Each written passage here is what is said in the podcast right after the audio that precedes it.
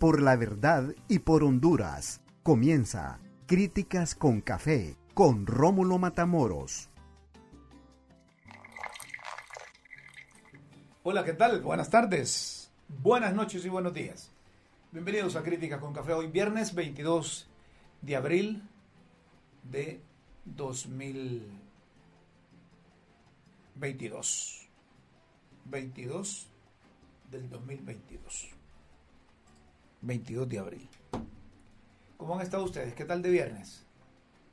Quiero decirles que está lloviendo en algunas zonas de la capital de la República. Y esto lo tenían programado los de Copeco. ¿Verdad? Lo tenían programado. La, la vaguada. La vaguada. Es rico que llueva. Pero que llueva donde realmente necesitamos el agua. ¿Dónde necesitamos el agua? Que llueva en la zona donde están las represas, para que aumente el nivel de las mismas y puedan abastecernos del vital líquido. En Tegucigalpa, yo solo le pido al alcalde municipal, don Jorge Aldana, que le entre de lleno a esas, a esas represas. Que le entre de lleno a esas represas. Si las puede inaugurar él en cuatro años, pues que las inaugure. Si no, pues yo creo que se va a reelegir Jorge Aldana con solo que haga esa represa. Es imperiosa necesidad la construcción de esa represa porque estamos hablando de la escasez de agua. La escasez de agua. Y hoy en el Día Mundial de la Tierra, pues los, invitamos a que, a que protejan la gran casa de todos. Cuando tengamos conciencia que el planeta es nuestro hogar, vamos a cuidarlo más. Porque los que tenemos conciencia no acumulamos basura en la, en la casa, en el hogar.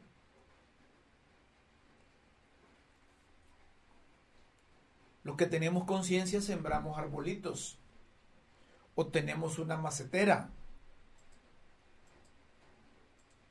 porque consideramos que necesitamos oxígeno y que necesitamos agua. Así que si solo una cosa puede hacer el alcalde municipal, que sean las represas, para que tengamos suficiente agua. ¿Y cómo les ha ido? Ah, fíjense que hoy, hoy tuve que entregar una botella de vino.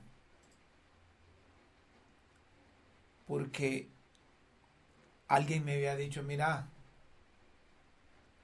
cuando se lleven a Juan Orlando Hernández, yo te voy a invitar a una, a una copa de vino, pero como yo no consumo vino, no pude estar con, con el amigo y le dije, no, aquí te traigo la botella de vino. Así que hoy cumplí esa promesa. Porque había mucha gente incrédula, mucha gente que dudaba de que un presidente estuviese metido en esas cosas. Y a cualquier chisme que venga por allá no le paren bola, porque ya el hombre está en manos de la justicia estadounidense. Es allá. Ya hoy le leyeron los cargos.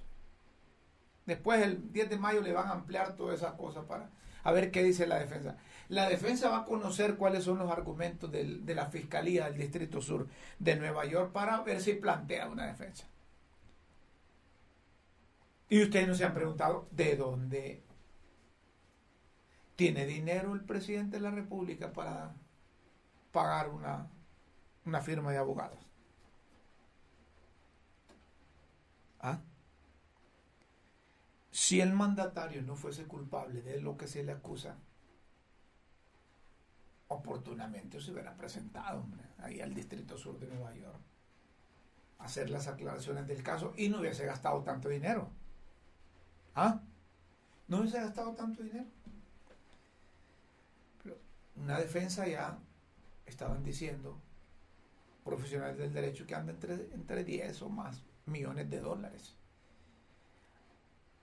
Póngale a 25, son 250 millones de lempiras solo para defenderse. Y no le presten atención a eso tampoco, que dicen que, van a llevar al presidente tal, que van a llevar al otro presidente de testigo, o que van a, sacar al Chapo Guzmán, o que van a llevar al hermano de testigo. No, si el hermano está refundido. El hermano está con cadena más 30 años. El hombre llegó, salió. ¿Y qué cantidad de memes han salido? Las muchachas, ahí le, salió uno de la DEA, dice que se enamoraron de ojos de él. Al tal Juan Orlando no lo vieron, sino que repararon en el, en, el espigado, en el espigado representante de la, de la DEA. Y ahí, aparece una que fue diputada. Aunque les duela a mí, si me llevará el de la DEA, dice. O el Cibac exdiputada, no salió. Está, reventada también. Así que desde Nueva York, hoy fue casi igual a lo que le dieron aquí, la primera vez que lo, lo citaron. Cuando lo capturaron el segundo día, ¿se acuerdan? Le dijeron, miren, estos son los cargos que tiene. Por eso es que lo estamos, eh, lo vamos a extraditar. Entonces ya le estos son los cargos que presenta la fiscalía. Pero si ustedes reparan en algo, ayer aparecieron, miren, el fiscal general de Estados Unidos, el fiscal del Distrito Sur de Nueva York, la administradora de la DEA, son tres personalidades que aparecen con mensajes contundentes de lo que le espera a don Juan Orlando Hernández. Decir que, no es cualquier, cualquier narco que llevan, ¿verdad? No es cualquier narco que llevan. Pero eso debe, debe invitar a reflexionar al hondureño que le gusta el dinero fácil, al hondureño que se vincula a esas actividades ilícitas irregulares del narcotráfico. Pueden disfrutar sus años, pero luego les cae el peso de la justicia. Y no hablo de la justicia hondureña, hablo de la justicia estadounidense. Que esas a veces tardan, pero siempre cae. Siempre le cae a los que andan cometiendo actos irregulares. Así que aquellos cercanos colaboradores de Juan Orlando Hernández, aquellos del círculo, del círculo impenetrable que tenía Juan Orlando Hernández, aquel círculo 1, círculo 2, círculo 3, aquellos que se sentían presidentes, presidentes, al igual que el exmandatario, a ellos también les van a pasar factura. Es que es fácil de preguntar, miren, es fácil de preguntarse. Como narcotraficante y como presidente de un país actúa solo. Ahí tiene a su disposición las Fuerzas Armadas de Honduras, ¿sí o no? Ahí tiene a disposición la Policía Nacional, ¿sí o no? Los cuerpos de investigación del Estado, ¿sí o no? Tiene todo eso. Entonces él hace y deshace. Y allá en los Estados Unidos, específicamente en Nueva York, dicen, utilizó la presidencia de la República para esto y lo otro. Recibió dinero para financiar su campaña. Recibió dinero para hacerse loco con la reelección y quedarse en la presidencia de la República. Así dicen allá en los Estados Unidos. Y una vez les dije, miren, cuando los Estados Unidos acusan, no es por chisme, no es por chisme de pasillo, de cafetería, de cantina, es porque hacen investigaciones. Yo escucho unos locos ahí hablar que dicen que fueron agentes de la DEA, que fueron agentes aquí. Dicen, este, mire, yo tengo, yo estoy haciendo esta investigación. ¿Investigación para qué? ¿Investigación para qué? Ya eso lo tiene Estados Unidos. Si desde el 2004, oigan ustedes, Desde el 2004 investigaron a, a don Juan Orlando. Y lo dejaron, lo dejaron, lo dejaron. Hasta le tiraban cumbos de vez en cuando.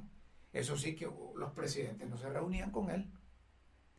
Él sacaba fotografías así de reuniones que tenía el presidente de los Estados Unidos con el Triángulo Norte de Centroamérica. Entonces ella aprovechaba para tomarse fotografías. Y, esa gente que se dedica a las actividades ilícitas son expertos para, para tomarse fotografías con medio mundo y rey mundo. Una vez me acuerdo, haciendo un paréntesis, que pusieron de candidato a Osvaldo Ramos Soto, los del Monarca, reventaron a, la finada Nora de Melgar. Y no hallaban cómo Osvaldo Ramos Soto apareciera con Bill Clinton en una fotografía y Jacobo Goldstein, el colega y amigo que, que vivía en Washington, se dio cuenta que había una cena presidencial en donde acudiría Bill Clinton y entonces como periodista consiguió una tarjeta.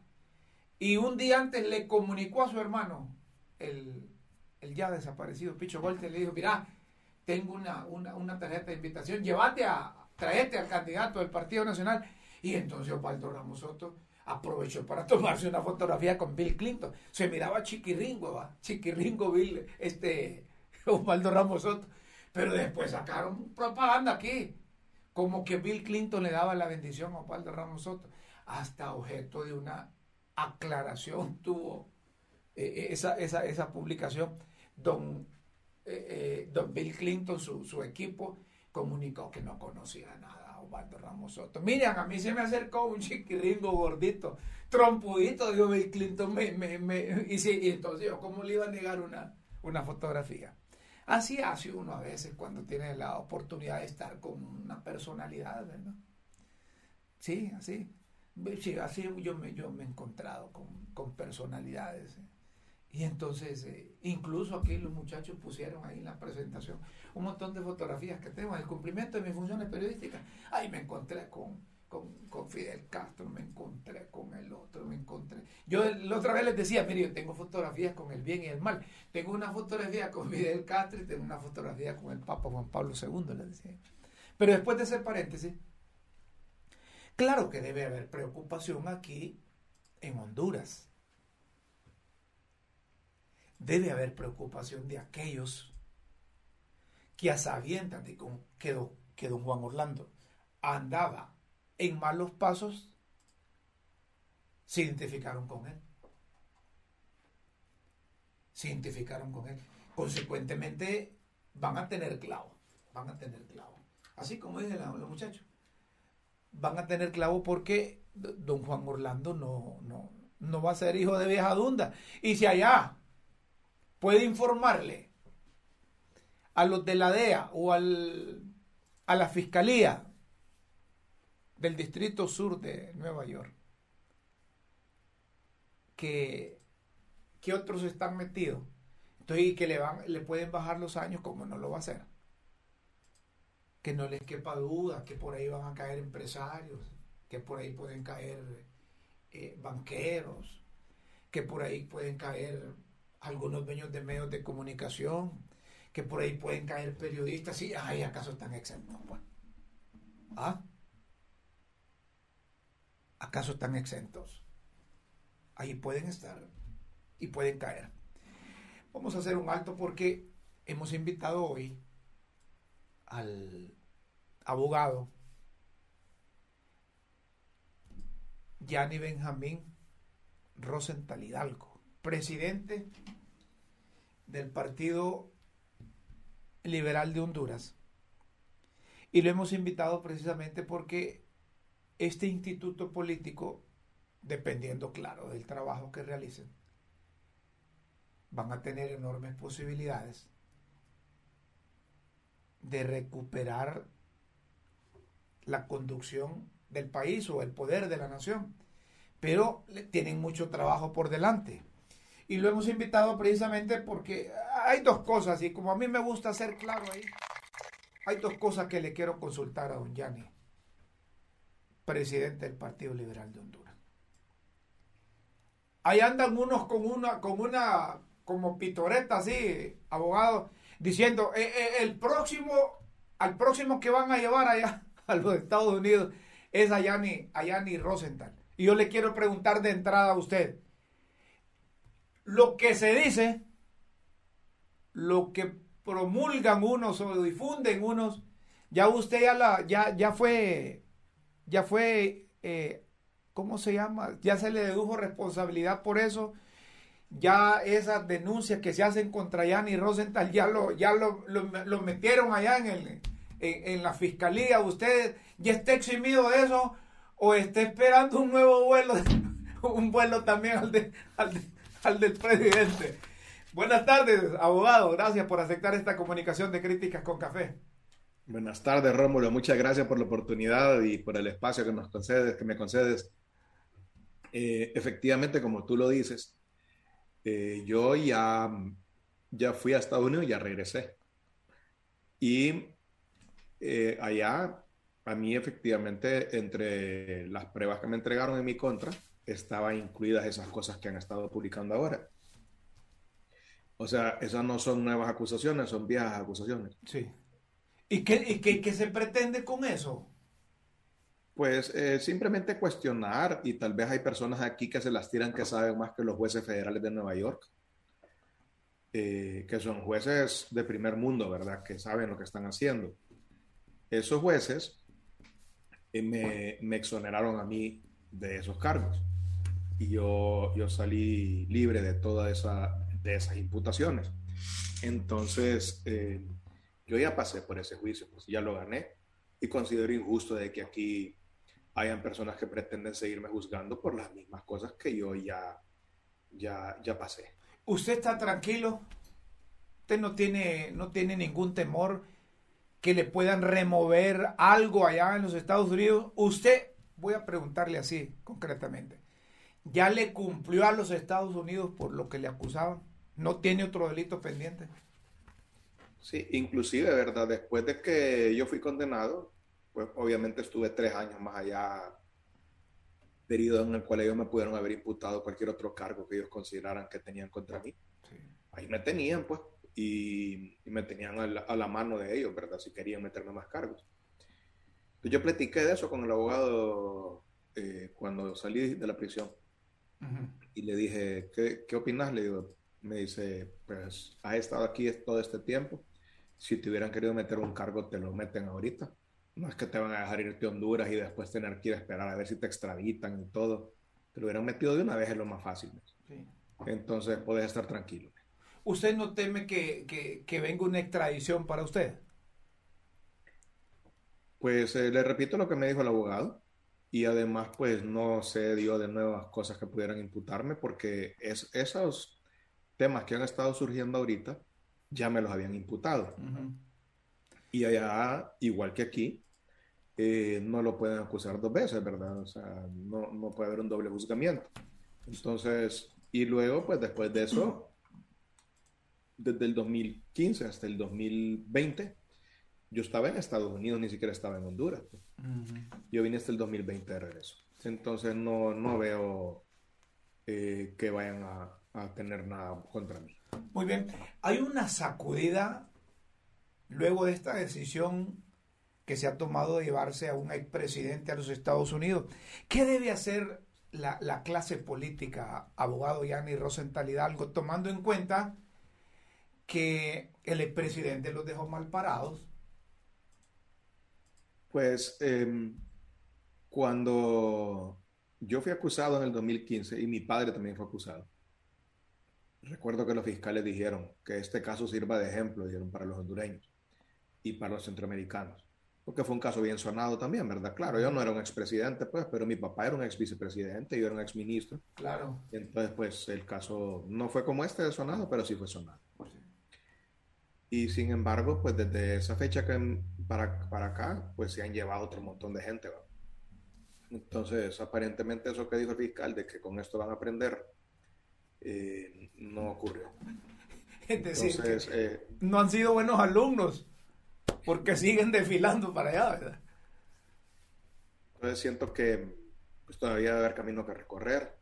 Eh, no creo que, que la DEA ya con este caso terminó su trabajo en Honduras. Y, por el contrario, pues creo que más van a reciar.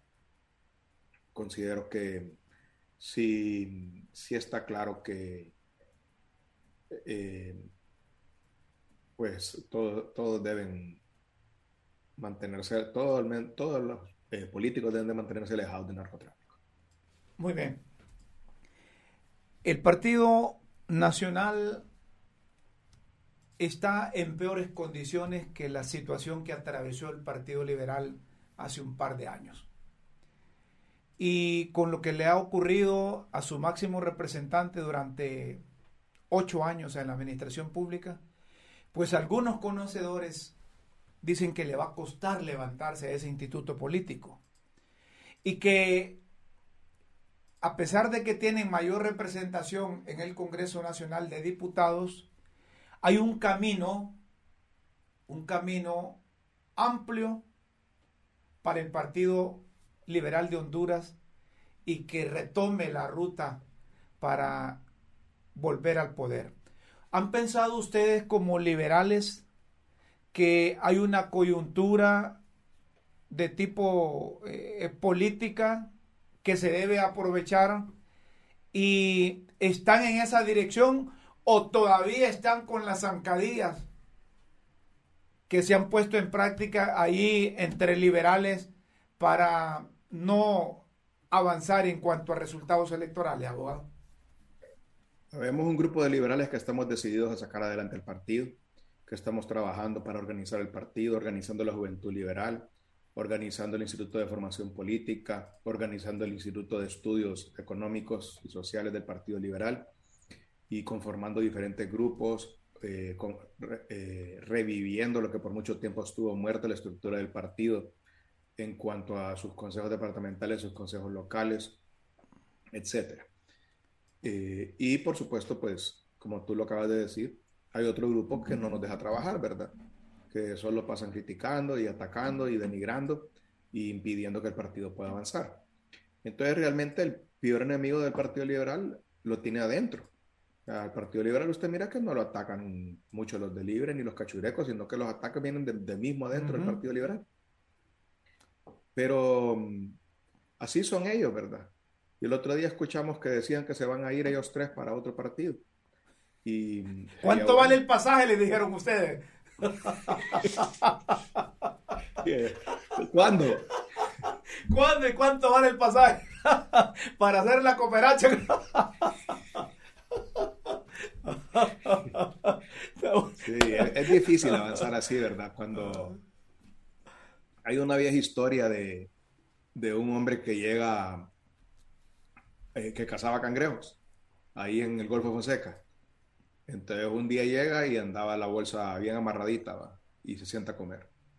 Otro día llega con la bolsa bien amarrada. El tercero llega y anda la bolsa abierta, llena de cangrejos. Y entonces le dicen ahí en el lugar, se le van a escapar los cangrejos, hoy no anda cerrada la bolsa. No, dice, es que los de antier eran salvadoreños y los de ayer eran nicaragüenses, pero estos son hondureños. Si el cangrejo que quiere salir de la, de la cubeta, no sale. Están abajo, lo jalan y no lo dejan salir. Óigame, abogado, ¿cómo va a ser con e, esta? Yo digo, no le digo a las, las tres divinas personas, sino que tres caballos del apocalipsis, le dije en un momento, se molestaron conmigo porque hay que decirlos por su nombre, ¿verdad? no son las bases del Partido Liberal, sino que son estos que yo no sé realmente cuál es la diferencia que hay. No sé si, si realmente es una diferencia política, si es una diferencia religiosa o es una diferencia económica. No sé qué, eh, eh, por dónde va la cosa, pero ahí hay personas que en su momento yo lo dije, casi desaparecen ese partido, más bien porque en la historia de ese centenario instituto político no habían sacado eh, esa, cantidad mínima de votos en una elección general como la que sacó don Luis Zelaya. Mire, cuando nosotros recibimos el Partido Liberal, el Central Ejecutivo tenía sobregiro de 700 mil empiras en la cuenta. Eso fue lo que nos entregaron. En vez de entregarnos un saldo, nos entregaron un sobregiro. Hoy, pues yo sé que ellos se pueden meter al Instituto de Acceso a Información Pública, mirar los estados financieros del Partido Liberal y ver los recursos que tiene el partido. y segurito que se les hace agua a la boca cuando miran el montón de dinero que hay ahí. Ajá. Y entonces por eso ellos les quieren asaltar ese central ejecutivo. A ver, a ver, a ver, a ver, permítame, permítame. Usted me está diciendo que encontró un partido en bancarrota, que lo ha recuperado poco a poco y que ahora que ven, como dice la gente pistillo, quieren volverle a caer al central ejecutivo. Así es. Ni más ni menos. ¿Así? Así es exactamente. Ajá, pero le entregaron las cuentas claras de los recursos que administraron el Consejo Central Ejecutivo. No, no, precisamente ahí hay una situación bien complicada porque ellos se repartieron 7 millones de lempiras que ni siquiera eran del Partido Liberal, eran fondos del Consejo Nacional Electoral que le entregó al partido para que llevara a cabo las elecciones internas del 2021. Sí. Y eh, los utilizaron en otros menesteres. Entonces ahora el Consejo Nacional Electoral nos quiere rebajar a nosotros, a, este periodo de la deuda política, ese dinero pero ese dinero nosotros ya sabemos que el Tribunal Superior de Cuentas ya le metió un reparo y ya les emitieron un pliego de responsabilidad civil. Inclusive ha remitido a la Fiscalía, al Ministerio Público, eh, los oficios para que el Ministerio Público haga lo propio con la responsabilidad penal, porque ese dinero es dinero del Estado, ni siquiera es dinero del partido. Y ellos tienen que aclarar eso. Sí. ¿Qué les pide usted a esta gente? A Luis Elaya, a Martelito, a Quiquito, mire que, y Pinedita, porque de uno son los de, los que me acuerdo que estaban ahí, aunque Pinedita no se mete mucho en esa, sí, esa cosa. Es la parte, la parte, lo es buen líder. Pinedita es buen líder, sí, porque es que es que hijo de Zebra nace rayado, ¿verdad? Y el profesor Rafael Pineda puede ser un buen líder del Partido Nacional, a, quien tuvimos la oportunidad de conocer, del Partido Liberal, perdón, a quien tuvimos la oportunidad de conocerlo y tratarlo durante, durante mucho tiempo, lo mismo que, a su padre, ¿va? Pero eh, eh, Martelito, Quiquito y don Luis Zelaya. ¿Qué les dice a estos tres? ¿Que cuánto cuesta el pasaje, como dice usted?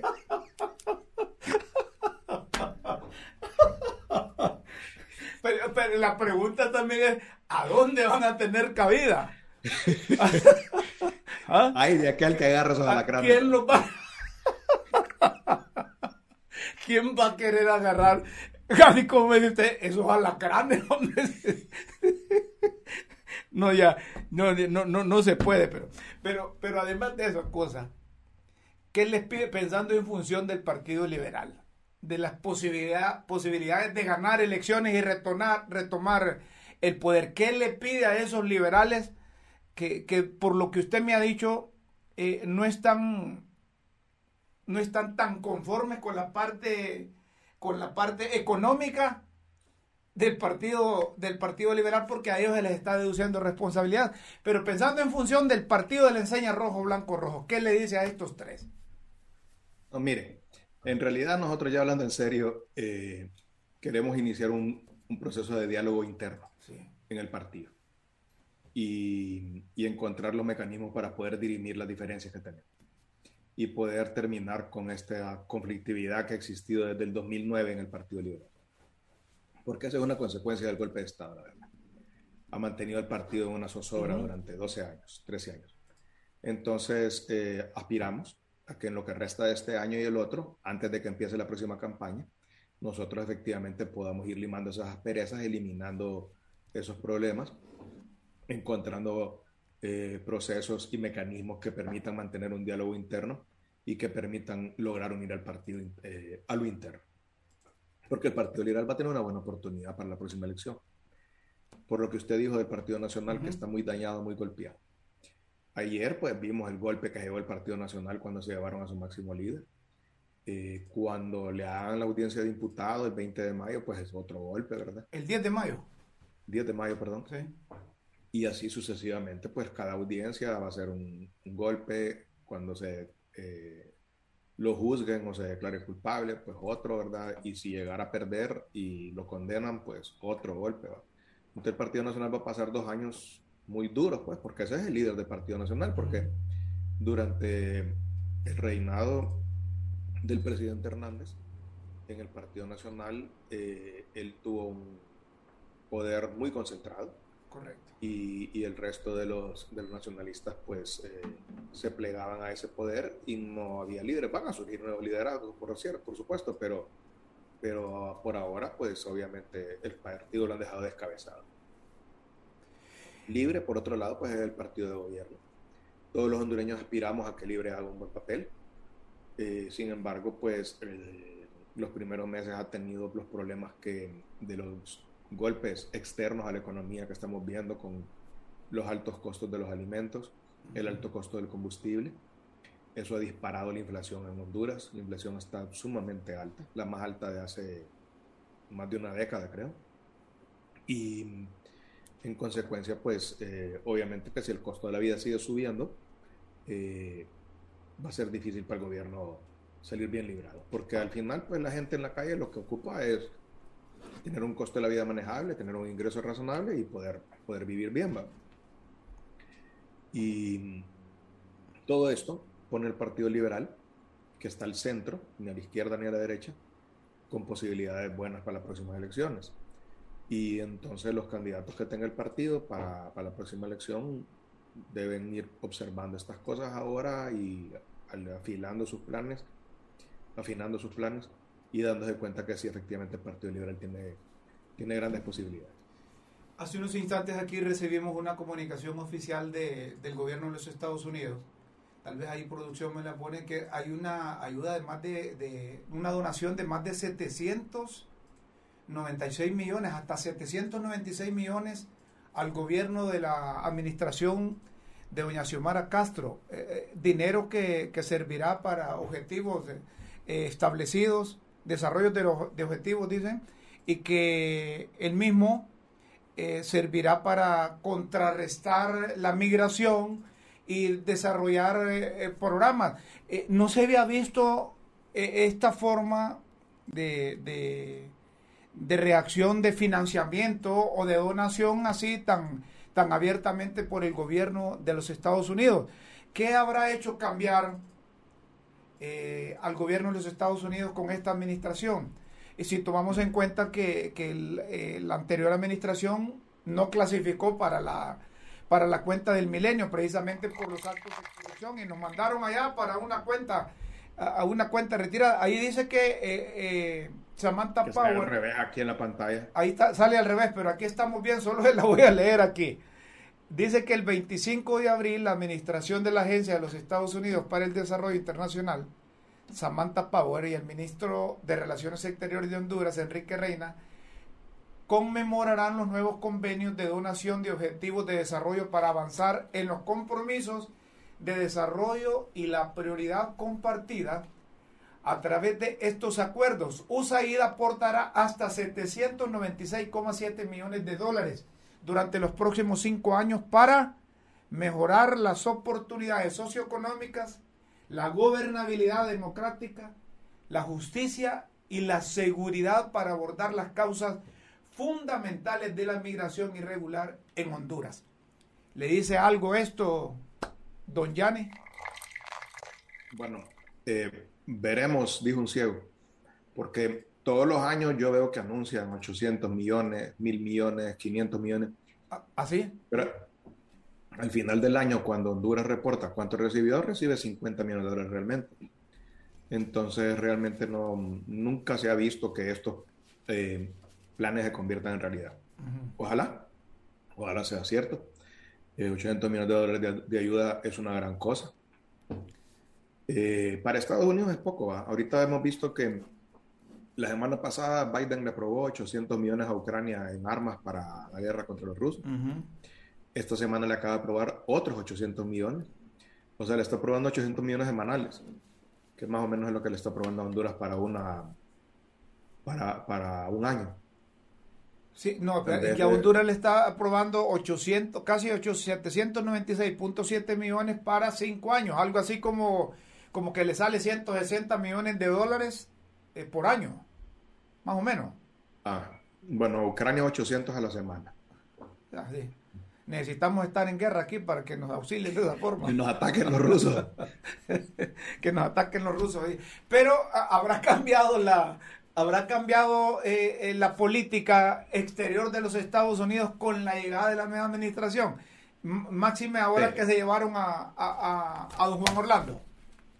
Bueno, eh, creo que eh, realmente el enfoque de Estados Unidos siempre ha sido a sus propios intereses y no a los de Honduras. Eso hay que tenerlo claro. Y razonable, pues, cada quien vela por sus intereses. Sí. A los funcionarios del gobierno de Estados Unidos les pagan por velar por los intereses de los americanos, no de los hondureños. En la frontera sur de Estados Unidos ha habido un resurgimiento de la cantidad de gente que está llegando y ha aumentado exagerado este año. No solo de hondureños, sino ahora de una gran cantidad de, de migrantes de diferentes países que se supone pasan por Honduras. Eh, haitianos, gente del Medio Oriente, de Afganistán eh, y de otra serie de países, todos pasan por Honduras cuando van en su ruta para allá. Y por Nicaragua, y por Costa Rica, y por Panamá, y por Guatemala o El Salvador, no sé. Entonces, eh, en Estados Unidos está muy preocupado. Y además, durante la pandemia, ellos limitaron las reglas que tienen para lo del asilo y, utilizaron la pandemia como una excusa para no dar asilo. Ese decreto se vence ahora, si no me equivoco, durante el mes de mayo. Entonces, eh, significa que mucha más gente de la, que de la que llega a la frontera podría tener acceso a asilo. Entonces, ellos mismos están sumamente preocupados de que va a dispararse aún más la cantidad de mojados. Y de Honduras, pues eh, nosotros vemos se está yendo un montón de gente. Yo sé, hay empresas donde la gente está ganando 20, 25 mil empiras, 30 mil empiras, no son malos sueldos. Tampoco son pues los sueldazos, pero, no son malos sueldos y la gente con esos sueldos se va. Se va para Estados Unidos y allá gana mucho más. Entonces, eh, y ahorita hay tan, tal demanda de empleo en Estados Unidos que solo llegan y al día siguiente empiezan a trabajar. Entonces, eh, ese, esa eh, sobre demanda de empleo en Estados Unidos y el tremendo desempleo que hay en Honduras, pues obviamente junto es una bomba, ¿verdad? Que, que, produce constantemente el flujo de migrantes que vemos hacia el norte. Es decir, que Honduras gana más, Honduras gana más eh, eh, promoviendo esa, esa migración que invertir aquí. O, o, los recursos que vienen para frenar la migración, generar empleo, generar seguridad, mejorar la educación eh, eh, le sale más fácil hacerlo o, hacerse el loco con los mojados, como dicen? No, es que mire, el problema es que la gente que se va es la que puede pagar un coyote, ¿va? que ahora vale eh, hasta 20 mil dólares vale un coyote. Entonces la gente que se va no es la gente más humilde, sino la clase media. Que, y además, quien se va es quien quiere salir adelante. Entonces están yendo los hondureños más pujantes los que le ponen. Y por otro lado, pues también tenemos otra situación con la gente que estudia, que, que se prepara y que no puede encontrar empleos. Ayer me, encontraba, me contaba mi hija que mi hija es ex becaria de Hondo Futuro. Y entonces tienen un chat ahí entre todos los ex becarios. Y me enseñó un currículum de una compañera de ella, una amiga de ella, ex becaria, tremendo currículum, ¿verdad? Con maestría en, Europa y todo bien preparada. No puede conseguir trabajo en Honduras. Entonces, ¿qué tiene? Si no consigue trabajo aquí, pues, obviamente va a buscar la forma de irse de Honduras. Tiene que buscar. Eso es una fuga de cerebros que Honduras tiene. De acuerdo. O sea, la gente más preparada es la que se está yendo. Pues. Entonces, eso es una espiral negativa para nosotros. Un círculo vicioso. Entonces, eh, por eso hablé tanto yo de la generación de empleo en la campaña. Por eso expliqué tanto la importancia de transformar a Honduras en una economía de exportación, porque es la única forma, una economía de exportación, como lo hizo Taiwán, como lo está haciendo Vietnam en estos momentos, como lo hicieron varios de los otros tigres asiáticos, transformarse en economía de exportación para poder generar buenos empleos, suficiente empleo y gente que gane bien para que la gente quiera vivir acá y que los hondureños más inteligentes, más pujantes y más preparados quieran estar aquí y hagan salir a sacar adelante el país. Al país no lo va a sacar adelante un gobierno, ¿no? lo van a sacar adelante los hondureños inteligentes preparados. Todos. Ahí es responsabilidad de todos. Porque si dejamos a los gobiernos, eh, ya sabemos lo que pasa. El gobierno no debe, no debe estar eh, generando empleo, debe estar facilitando condiciones para que otros inviertan y generen empleo. Pero eh, ese paternalismo gubernamental es el que, no sé si coincide conmigo, ha retrocedido el desarrollo del país o ha frenado el desarrollo. Yo no sé si ha leído usted el, el nuevo presupuesto, pero eh, es un cambio grande el que viene en el presupuesto. O sea, sí, sí hay una transformación y sí hay un enfoque diferente. Sí. Bueno, esperamos, eh, como decía usted, con relación a las donaciones, para que solo no, no, no, los miremos las cantidades ahí en el papel o en el presupuesto, sino que vayan a la práctica y que se sienta que el recurso está bien utilizado, porque la gente tiene esperanza en esta administración, sobre todo que dicen que no van a robar, ¿verdad? Con solo que no roben, eso va a ser. Con solo que no roben ya, ya es gran avance. Correcto. Pero además, eh, pues eh, sin duda el presupuesto, como te decía, sí tiene cambios grandes. Eh, yo donde veo que tienen que hacer un esfuerzo más grande eh, es en cómo transformar la economía en economía de exportación, cómo atraer más la inversión extranjera, que son las cosas que a corto plazo pueden generar mucho empleo, conjuntamente con incentivar la industria de la construcción, que genera muchísimo empleo. Esas cosas son las que pueden, pueden paliar a corto plazo. Pero la importancia ahora no solamente es generar empleos, sino que empleos bien pagados porque la gente, si no, como te repito, pueden estar ganando 25, 30 mil pesos y se van mojados también, pues, porque allá ganan eso en una semana. Pues. Entonces, em, es, la competencia entre el mercado hondureño y el mercado americano es muy grande. Aquí me dice, fácil. Aquí me ¿Ah? dice un hondureño, me dice, y, y, y don Yanni, ¿por qué no propone que aumentemos el número de coyotes? Pues porque es de buen negocio. No, es prohibido el coyote, ¿cómo va a proponer eso? Dice que importemos coyotes, dice, porque como usted dice que vale 15 mil, 20 mil dólares, es buen negocio estar mandando gente para allá, hombre. No, más bien es malo que se ponga tan caro porque atrae al crimen organizado y el crimen organizado se involucra en... ah, no, si eso ya días, están, ya días están metidos ahí. Pero ahora pues si vemos que es que... Fíjese,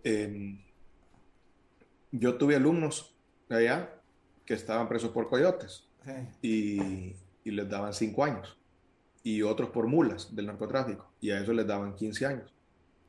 Entonces, ser coyote es como menos riesgoso. Entonces, y pero ha sido menos rentable. Entonces, no, no es conveniente que se ponga tan caro el precio de los coyotes porque entonces el crimen organizado se va a dedicar a eso.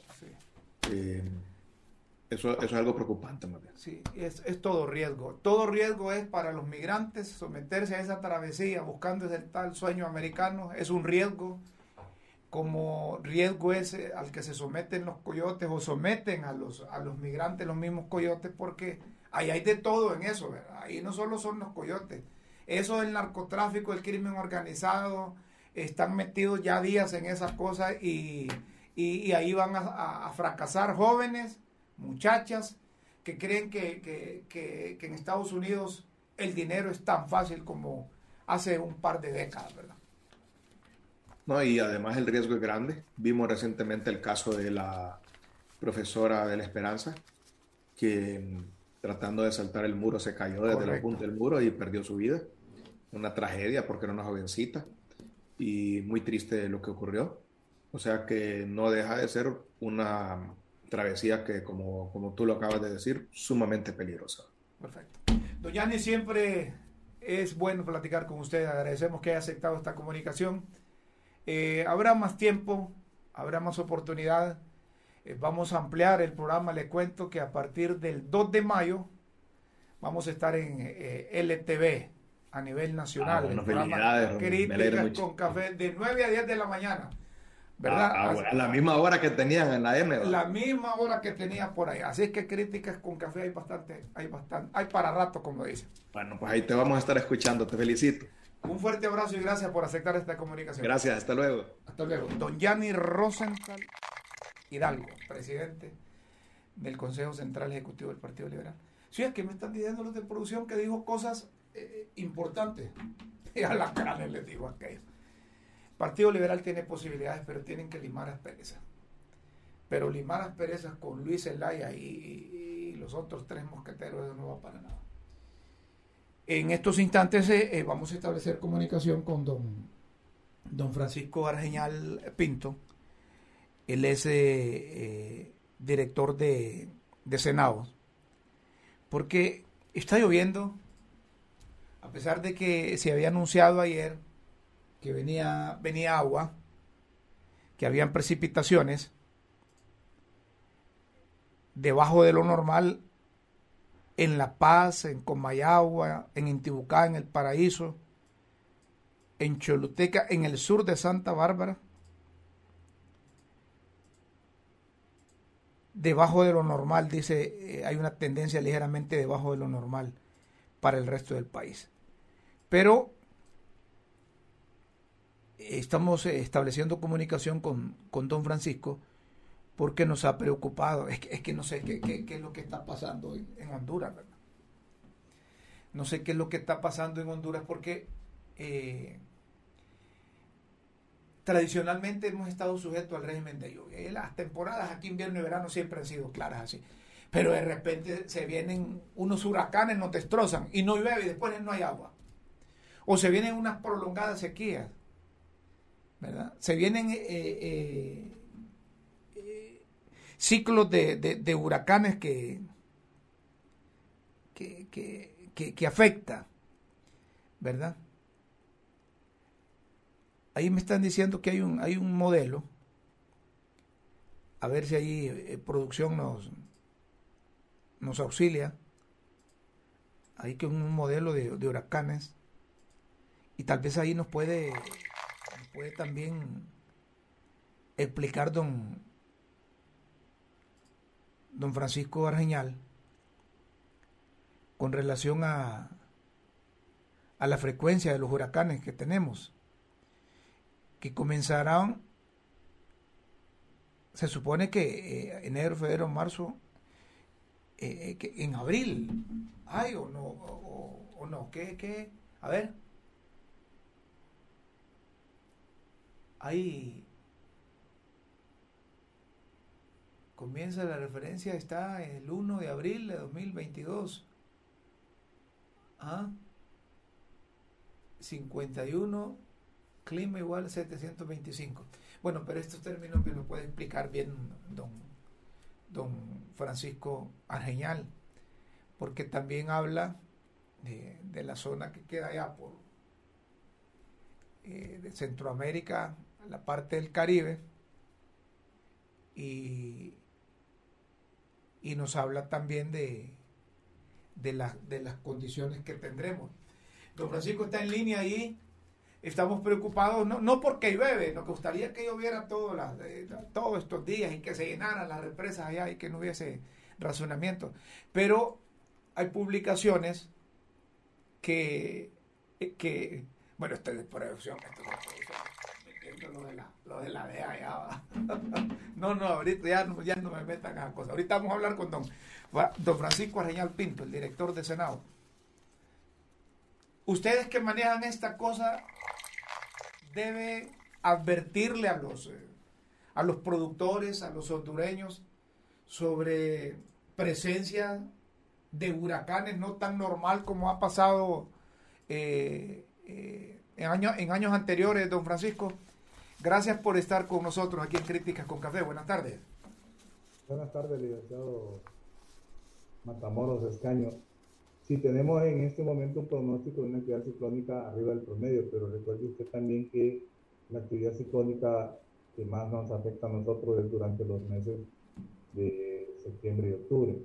Por lo tanto, para el cultivo de primera en este momento no es mayor problema la actividad ciclónica y de acuerdo a los años análogos que hemos visto, este, nos preocupa más un, un, descenso de las lluvias que se podría registrar durante el mes de junio principalmente. en Varias zonas del departamento de Francisco Morazán, Olancho, El Paraíso, el sur de Lloro, eh, incluso el norte todo Choluteca Valle, el sur de Comayagua y el sur de La Paz, donde, eh, donde esa disminución de un 20 a un 40% menos de lluvia en algunos sectores del paraíso, por ejemplo, es bastante alarmante o en algunos sectores de Francisco Morazán porque es la zona donde llueve menos, la zona entre Tupacenti, Moroselí, este, mismo hacia el lado de, Zamorano, la, la, vía de San Francisco, este, Cantarranas, hasta Talanga. Es una zona donde llueve poco en el año y, y en junio eh, un 20% menos de lluvia ya implica una situación de estrés para un cultivo como el maíz, por ejemplo. Sí. Don Francisco, tenemos un, pequeño problema ahí en la salida del micrófono suyo, se escucha bien así, bien, bien, ¿cómo me dice producción que está? Bien bajo, ¿verdad? Así es, eh, que se escucha bien bajo la salida de él. Ah, o es por, es por la, expansión que tiene el, sonido. Ahí, bueno, pero, pero es audible. Voy a desconectar el video para, acercarme más al micrófono. Correcto, ese, ese, ese, ¿cómo se llama? Es el espacio que tiene ahí. Pero, pero es audible, es audible, ¿verdad? Pero sí lo, hemos escuchado con, con mayor nitidez en, otras oportunidades. Este cuadro que nos, eh, nos presentó eh, producción aquí con relación a los huracanes, ¿cómo debemos de, de, interpretarlo, don, don, Francisco, cuando eh, tenemos eh, dos tipos de, de, mapa y aparece ahí un mapa con 3.0 y hay otro con 2.7 y con 3.2. ¿Qué es esto?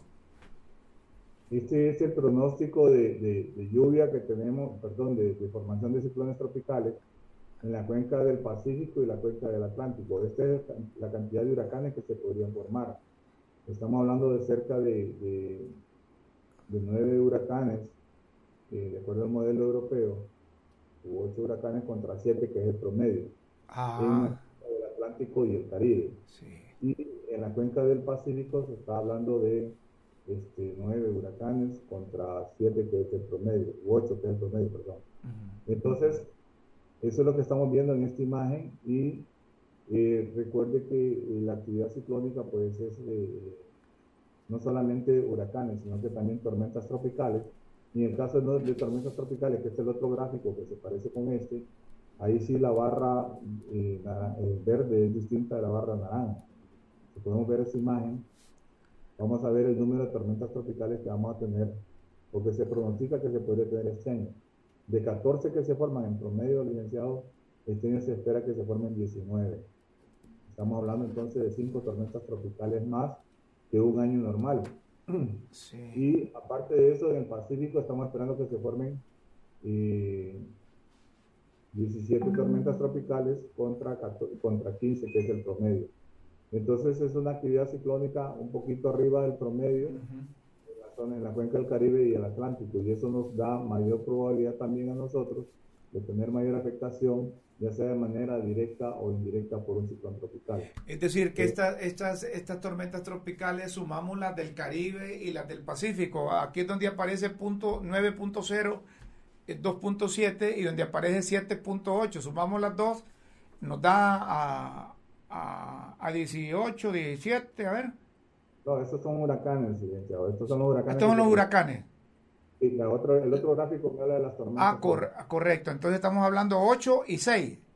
Sí, ese, eh, lo que aparece en el Pacífico, al lado de la costa pacífica de Centroamérica, sería lo que se formarían ahí desde la costa de Salvador hacia Guatemala y dirección hacia México. ¿Cómo no? Y los del otro lado son los que se formarían en el Caribe y el, y el Océano Atlántico. Entonces eh, significa que vamos a tener un, un, invierno anormal.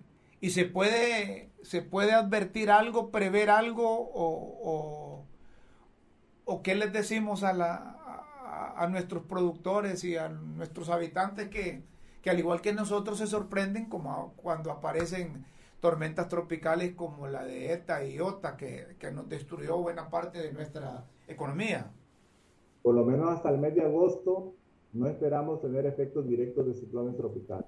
Eso le podemos decir a la población y estar pendiente entonces del pronóstico que podríamos tener de, septiembre a octubre para saber qué grado de afectación podríamos tener este año.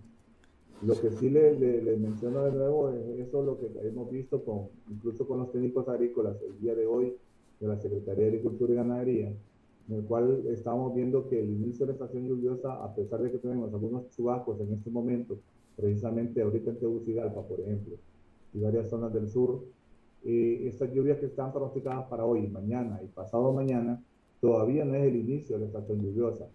Que hay algunos lugares como en Tegucigalpa, por ejemplo, que va a dejar de, va a dejar de llover después del martes y volvería a llover prácticamente eh, algunos chubascos aislados en el transcurso de los próximos días del mes de abril y principios de mayo, pero ya empezaría a llover más seguido y con mayor cobertura, pero eh, más días a, la semana y al mes después del 16 de mayo. Muy bien. Es decir, que no nos preocupemos de aquí a agosto y vamos a ver qué es lo que va a pasar septiembre y octubre. Pero hay que prestarle atención a la lluvia que va a, va a comenzar o a arreciar Así es. Por lo menos por la parte de huracanes sí debemos de ir este, de preocupándonos por lo menos en esta primera parte de la estación lluviosa hasta agosto. Después miramos qué es lo que ocurre. Sí, ahorita lo que nos preocupa son esas lluvias, esas eh, lluvias eh, eh, menores al promedio durante junio y una canícula intensa en los departamentos de Choluteca, Valle, el sur de Francisco Morazán, el sur de Comayagua y el sur de La Paz, que eso implicaría que se podría perder el cultivo de, de maíz de primera si la gente sembrara en algunos sectores de, de, esos departamentos. Y entonces tenemos que hacer ese llamado de atención para que busquen asesoría de los técnicos agrícolas para evitar ser eh, sorprendidos con, con, una canícula muy intensa y, y pocas lluvias en junio que puedan poner en riesgo el cultivo de maíz, por ejemplo. Muy bien. Don Francisco, siempre bueno hablar con usted. Le agradecemos que nos atienda aquí en Críticas con Café. Un fuerte abrazo, que tenga un feliz fin de semana. Mucho gusto, buenas tardes. Don Francisco Argeñal Pinto, director del Centro de Estudios Atmosféricos, Oceanográficos y Sísmicos Senados. Siempre hay que pelar las charolas, como dicen, Hay, que, hay que abrir bien los ojos porque el país sigue vulnerable. Fíjense que nosotros no nos hemos recuperado desde el huracán Mish. La tierra está vulnerable. Un par de aguaceros y tenemos, tenemos inundaciones. ¿Hay algo nuevo ya? No, verdad, ya está, el hombre está preso, no pasa nada allá en Nueva York. Hay gente que, que está celebrando todavía en Nueva York y que llegaron ahí al Distrito Sur de Nueva York. Que, me dicen, sí, es que esta gente es... Esta gente anda en su, eh, como dicen, anda en, en, su rollo. Anda en su rollo. Miren la labor de los bomberos. Tal vez ahí para terminar. Eh, miren cómo los bomberos salvaron a este, a este perrito que que, estaba a saber qué le pasó, porque es que los perritos estos son, eh, eh, confían mucho o son muy juguetones. Y los bomberos lo estaba trabado el perrito. Y, buscaron como, como pudieron los bomberos y lo liberaron. Esta es una especie de portón. Esta es una especie de portón y los bomberos liberaron al, animalito. Qué bueno. Qué bueno porque si el perro tenía dueño, qué bueno para el dueño. Y, si el perro es callejero, tal vez alguien lo adopta ahí, hombre. ¿Ah? Los perritos son, los, animalitos son bonitos. nosotros tenemos un, allá en la casa tenemos un, un gato y tenemos una perrita. Y, los animales se entienden, se llevan bien. ¿Ah? Tochi y Brownie. ¿Ah? Y cuando dicen Tochi, Brownie, Así es que felicitamos al cuerpo de bomberos por su trabajo no solo por salvar al animalito, sino porque hacen un trabajo enorme, ¿verdad? Y andan apagando incendios. Si no tuviéramos a los bomberos, este país estaría ardiendo permanentemente. Si estamos perdiendo muchas hectáreas, pero se recuperan muchas también. Si no tuviéramos al cuerpo de bomberos, imaginen ustedes, cuando hay incendios de, de inmuebles, cuando hay incendios de vehículos, Buen trabajo el cuerpo de bomberos. Sí, es cierto, pero, pero, la, picardía de uno no, no, no, es para todo. Ya está metiendo aquí a, Mel Zelaya. Es que había un comandante que llamaba Manuel Zelaya, ¿de acuerdan? Y solo le decían Mel Zelaya, nada que ver con el, el expresidente, el principal asesor de, del actual mandatario. Señoras y señores, aquí nos están diciendo que terminamos el programa. Disfruten el viernes, que tengan un feliz fin de semana. Antes, eh, producción, me permite unos segundos, nada más queremos solidarizarnos con, con el amigo Julián Suazo Cervantes. Julián está atravesando por difíciles momentos por su enfermedad, pero lo animamos, ¿verdad? Lo motivamos a que, a que siga creyendo en Dios que Dios sabe qué va a hacer con él. Y que no solo somos solidarios, sino que estamos contigo, Julián. Un fuerte abrazo hasta el Departamento de la Paz. Tuve la oportunidad de platicar con él, de visitarlo, ahí en el Hospital del Seguro Social. Anímicamente ha mejorado bastante, pero necesitamos que Dios ponga su mano siempre para que sus quebrantos de salud vuelvan a como era antes, que vuelvan a la normalidad.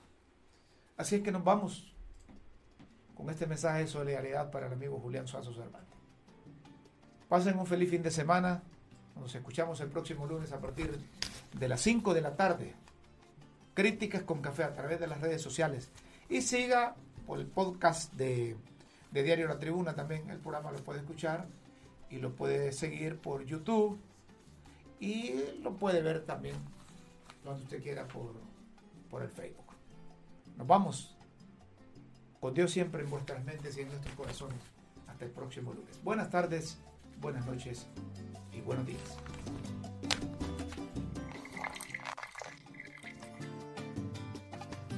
Por la verdad y por Honduras. Finaliza Críticas con Café con Rómulo Matamoros.